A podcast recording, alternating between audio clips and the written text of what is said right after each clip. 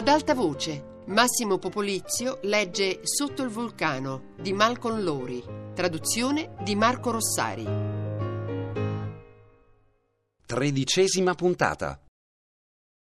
Nel mezzo del maledetto cammin di nostra vita mi ritrovai per... Yog si lasciò cadere sul divano in veranda.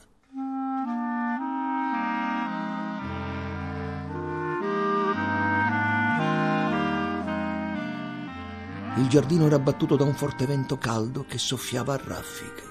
Rinvigorito dalla nuotata e da un pranzo a base di panini al tacchino, con un sigaro di Jeff parzialmente riparato dal parapetto, Hugh si sdraiò a guardare le nuvole correre per il cielo del Messico. Quant'erano veloci, fin troppo veloci, nel mezzo della nostra vita, nel mezzo del maledetto cammin di nostra vita. 29 nuvole.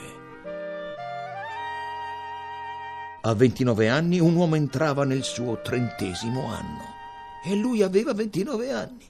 E adesso, finalmente, anche se forse la sensazione si era intensificata nel corso della mattinata, lui capì cosa si provava, l'intollerabile impatto di una cognizione che avrebbe potuto arrivare a 22 ma non era successo, che avrebbe dovuto arrivare almeno a 25, ma chissà come nemmeno allora era successo. La cognizione, fino a quel momento associata solo a gente con un piede nella fossa e al poeta Eusman, che non saresti rimasto giovane per sempre, eh, che anzi in un batter d'occhio non lo eri più perché in meno di quattro anni, un tempo così veloce che la sigaretta di oggi sembrava fumata ieri, avrebbe compiuto 33 anni, e dopo altri 7, 40, e dopo 47, 80. 77 sembrava un tempo abbastanza lungo da sembrare rassicurante, ma ecco lì i 100 dietro l'angolo.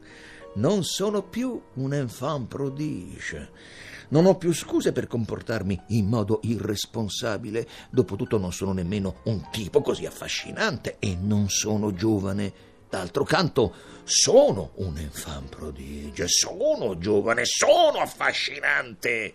Oh no, sei un bugiardo dissero gli alberi scossi dal vento. Sei un traditore, soffiavano i banani, e anche un vigliacco, aggiunsero le note intermittenti che forse annunciavano l'inizio della fiesta nello zoccalo. E intanto stanno perdendo la battaglia dell'Ebro. Per colpa tua, disse il vento, traditore anche dei tuoi amici giornalisti che ami tanto denigrare e che invece, ammettilo, sono uomini coraggiosi. Ah come a voler scacciare questi pensieri. Hugh girò la manopola della radio avanti e indietro, cercando di sintonizzarsi con San Antonio.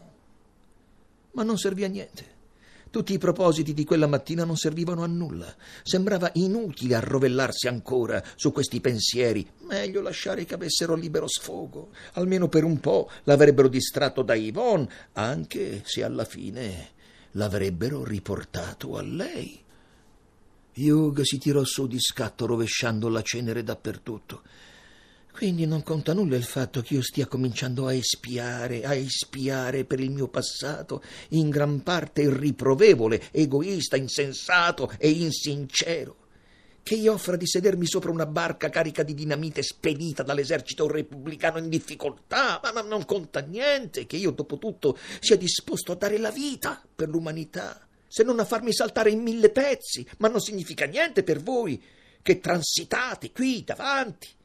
Ma cosa diavolo lui si aspettasse dalla faccenda, visto che nessuno dei suoi amici era al corrente dell'impresa? Eh, insomma, non era molto chiaro. Il console molto probabilmente sospettava qualcosa di ancora più irresponsabile. Poi un pensiero utile colpì Hugh. Io non ho alcuna responsabilità. Come potrei fuggire da me stesso quando non so nemmeno qual è il mio posto sulla terra? Nessuna casa, un pezzo di legno alla deriva sull'oceano indiano.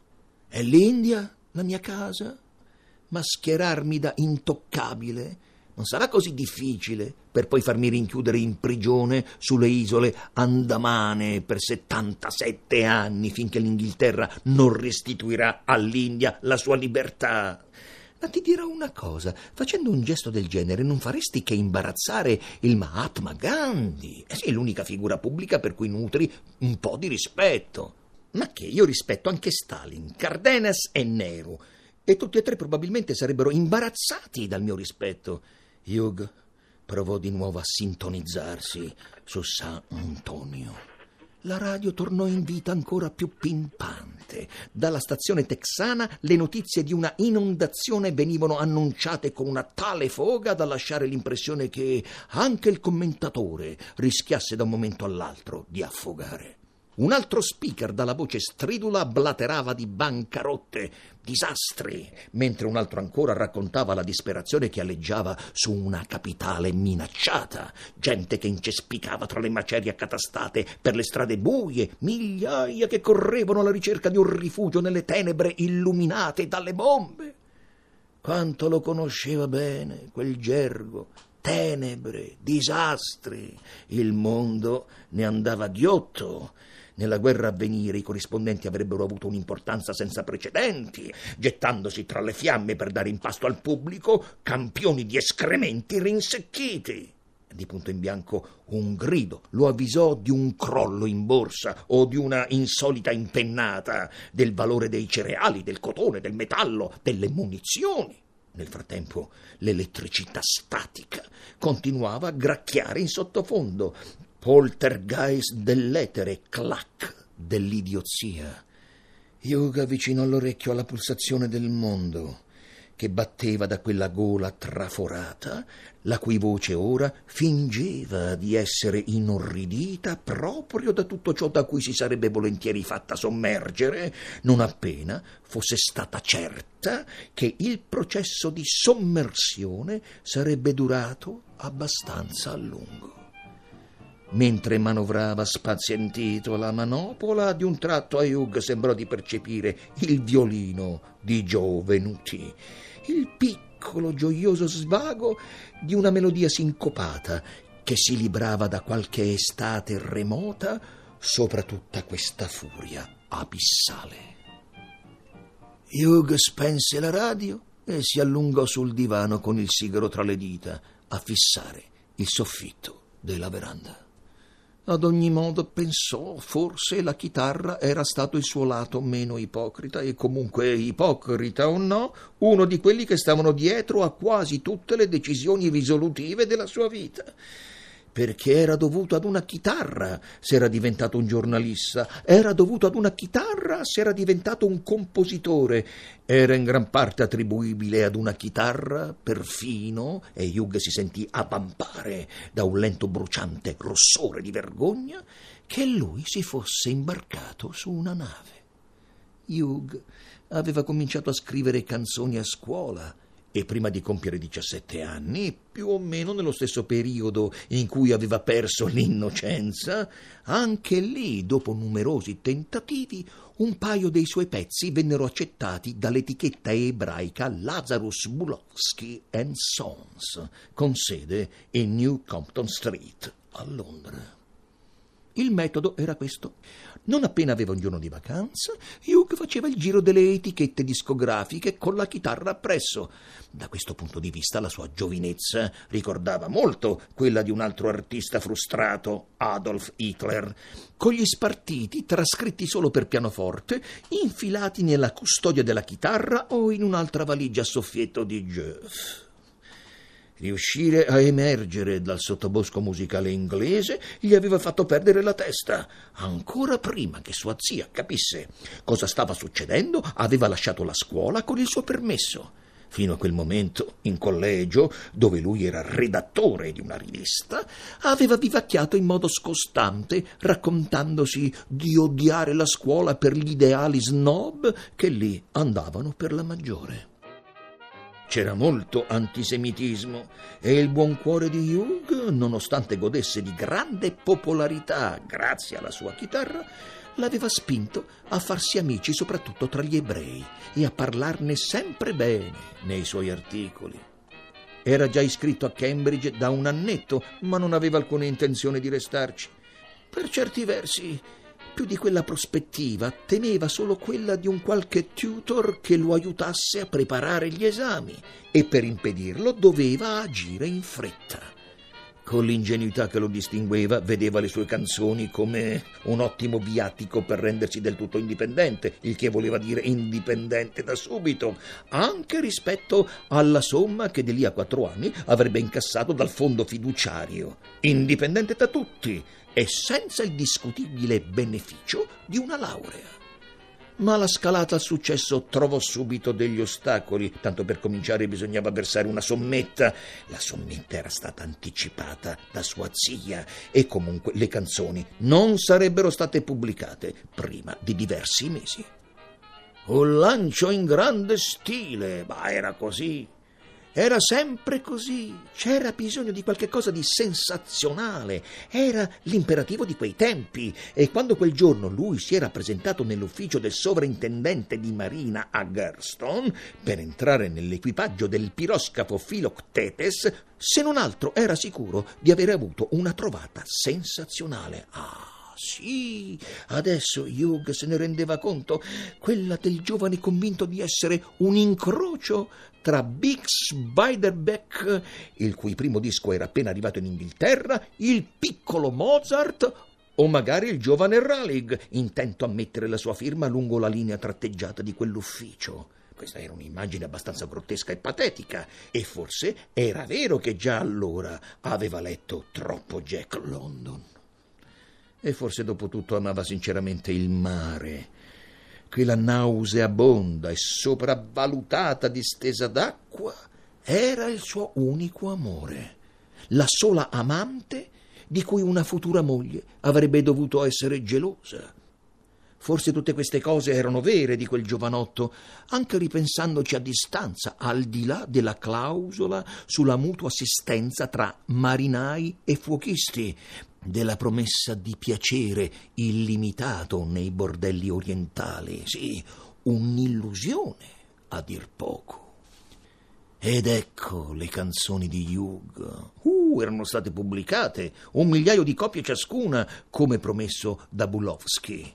Tutto qui. Non era stato fatto nessun tentativo di distribuirle.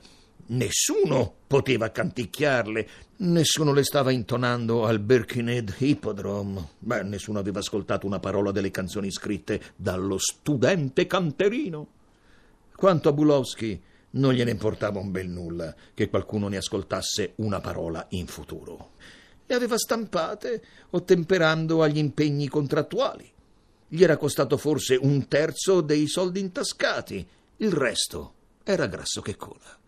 Se Bulowski pubblicava mille canzoni all'anno, scritte da ignari creduloni disposti a sganciare, perché addossarsi le spese per spingerle?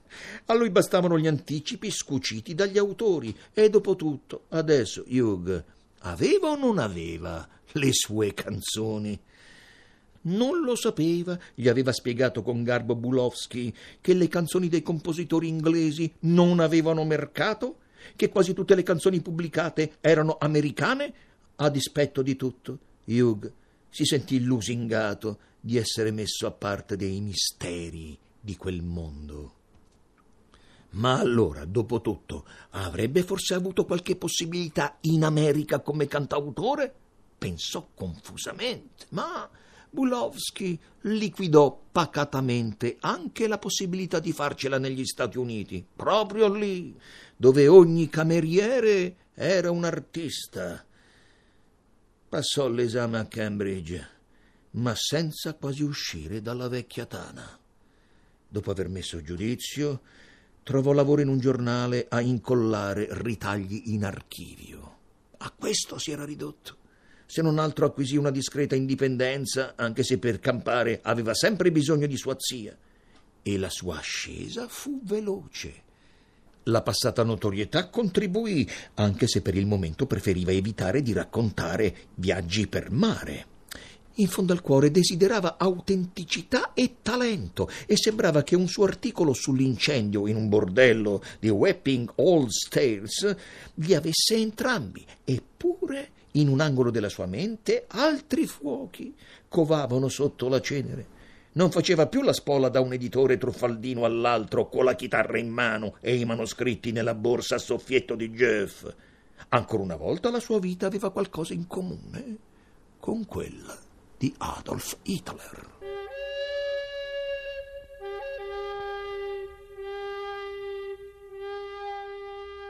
Era rimasto in contatto con Bulowski e in cuor suo nutriva propositi di vendetta.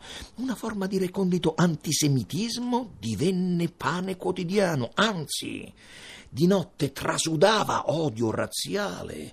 Se talvolta si rendeva conto che nelle stive aveva toccato il fondo del sistema capitalista, l'idea era ormai inscindibile dall'odio verso gli ebrei e allora diventava soprattutto colpa dei poveri vecchi ebrei, non soltanto di Bulowski, ma di tutti quanti gli ebrei, se lui si era ritrovato sul gradino più basso di una nave a correre dietro ad una illusione. Era sempre colpa degli ebrei se esistevano simili escrescenze economiche nella marina mercantile britannica.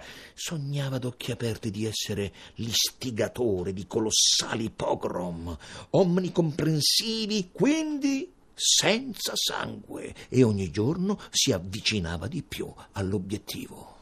Sdraiato sul divano, Hugh sorrise perché c'era qualcuno, ora se ne rendeva conto, a cui avrebbe potuto fare il ritorno con la mente. Sì, sì. Si ricordò soprattutto che all'età di 13 anni, per un breve tempo, lui era stato un fervente rivoluzionario. E, strano a ripensarci, non era stato proprio il preside della scuola, nonché il capo scout, il professor Guthbley, grandioso, impettito totem del privilegio della Chiesa del gentiluomo inglese, Dio salvi il re e l'ancora di salvezza dei genitori, a essere responsabile della sua eresia. Cattivo maestro, con ammirevole indipendenza, durante l'ora di storia, il vecchio testone che ogni domenica a messa predicava la virtù, aveva spiegato alla classe alebita che i bolscevichi, ben lungi dall'essere i mangiatori di bambini ritratti dal Daily Mail, avevano un tenore di vita un poco meno alto di quello che avevano i residenti di certi locali sobborghi agiati. Ma ormai Hugh aveva dimenticato il suo antico mentore, così come da tempo aveva dimenticato di compiere la sua buona azione quotidiana che un buon cristiano riesce a sorridere e fischiettare in qualsiasi difficile frangente, che scout una volta, comunista per sempre. Yoga ricordava solo che bisognava essere preparati. E così finì col sedurre la moglie di Bolovsky. Oddio, la seduzione era opinabile, ma ballo a spiegare a Bolowski che infatti aveva chiesto il divorzio, citando Hugh come corresponsabile, e il peggio doveva ancora arrivare. D'un tratto Bolowski imputò a Hugh ben altri raggiri, sostenendo che le canzoni da lui pubblicate non erano altro che plagi di due oscuri brani americani.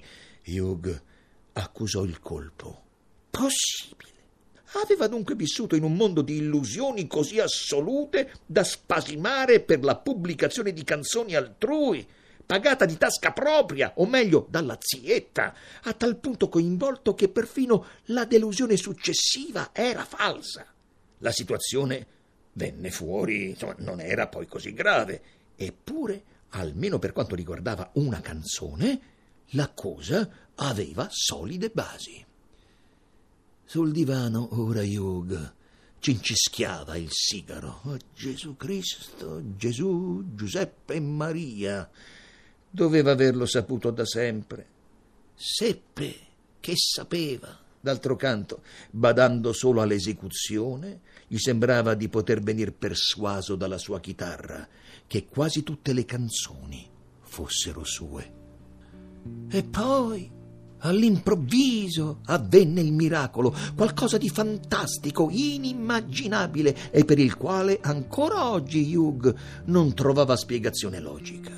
Tutto a un tratto Bolowski lasciò cadere le accuse, perdonò la moglie, mandò chiamare Hugh e con suprema dignità perdonò anche lui.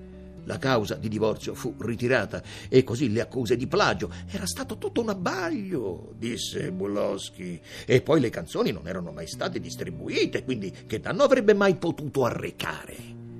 Prima ci si buttava tutto alle spalle e meglio era. Hugh non riusciva a credere alle proprie orecchie, e nemmeno adesso, tornandoci con il pensiero, e nemmeno che poi quantunque appena un momento prima tutto apparisse completamente perduto e la sua vita irrimediabilmente rovinata, uno potesse, come se da nulla fosse, andare tranquillo all'universo. Aiuto. Jeffrey, il viso coperto di schiuma, apparve sulla porta della sua camera e fece ondeggiare con mano tremolante un pennello da barba. Così Hugh, dopo aver lanciato il sigaro consumato in giardino, si alzò e lo seguì dentro. Tremo da fare spavento. A te è mai capitato? stava dicendo il console, un brivido dalla testa ai piedi. Hugh gli prese il pennello di mano e cominciò a inzupparlo di nuovo in una bacinella di schiuma profumata appoggiata sul lavandino. Sì, è successo anche a te, ora ricordo, ma non era un tremito così maestoso. No, i giornalisti non hanno mai il tremito. Hugh aggiustò un asciugamano intorno al collo del console. Avrò avuto le vertigini.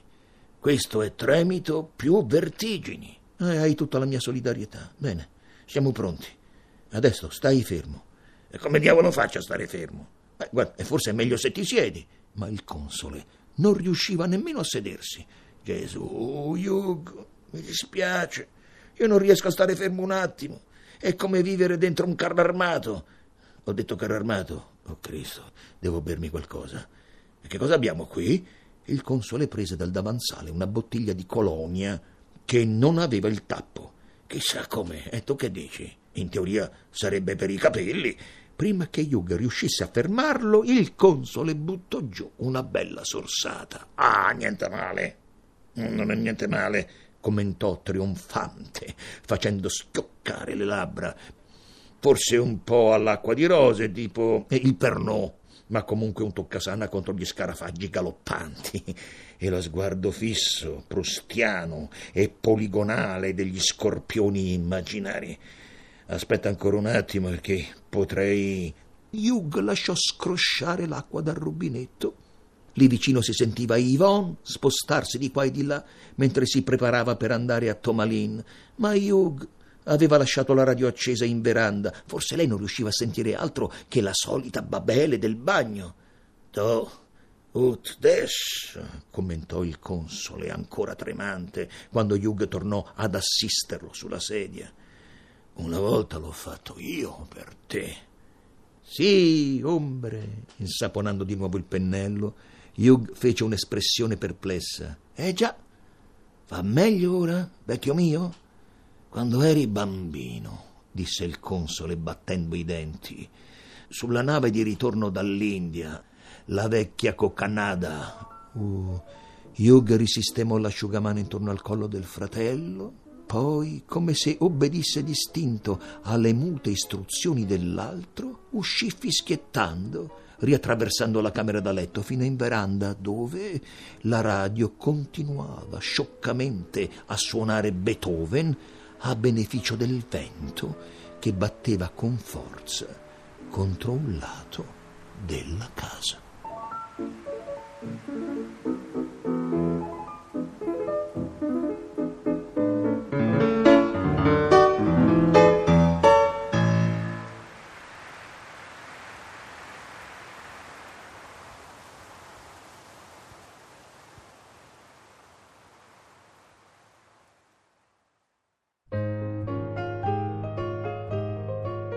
Massimo Popolizio ha letto Sotto il vulcano di Malcolm Lowry, traduzione di Marco Rossari, regia di Luigi Iavarone. A cura di Anna Antonelli, Fabiana Carobolante, Lorenzo Pavolini e Chiara Valerio.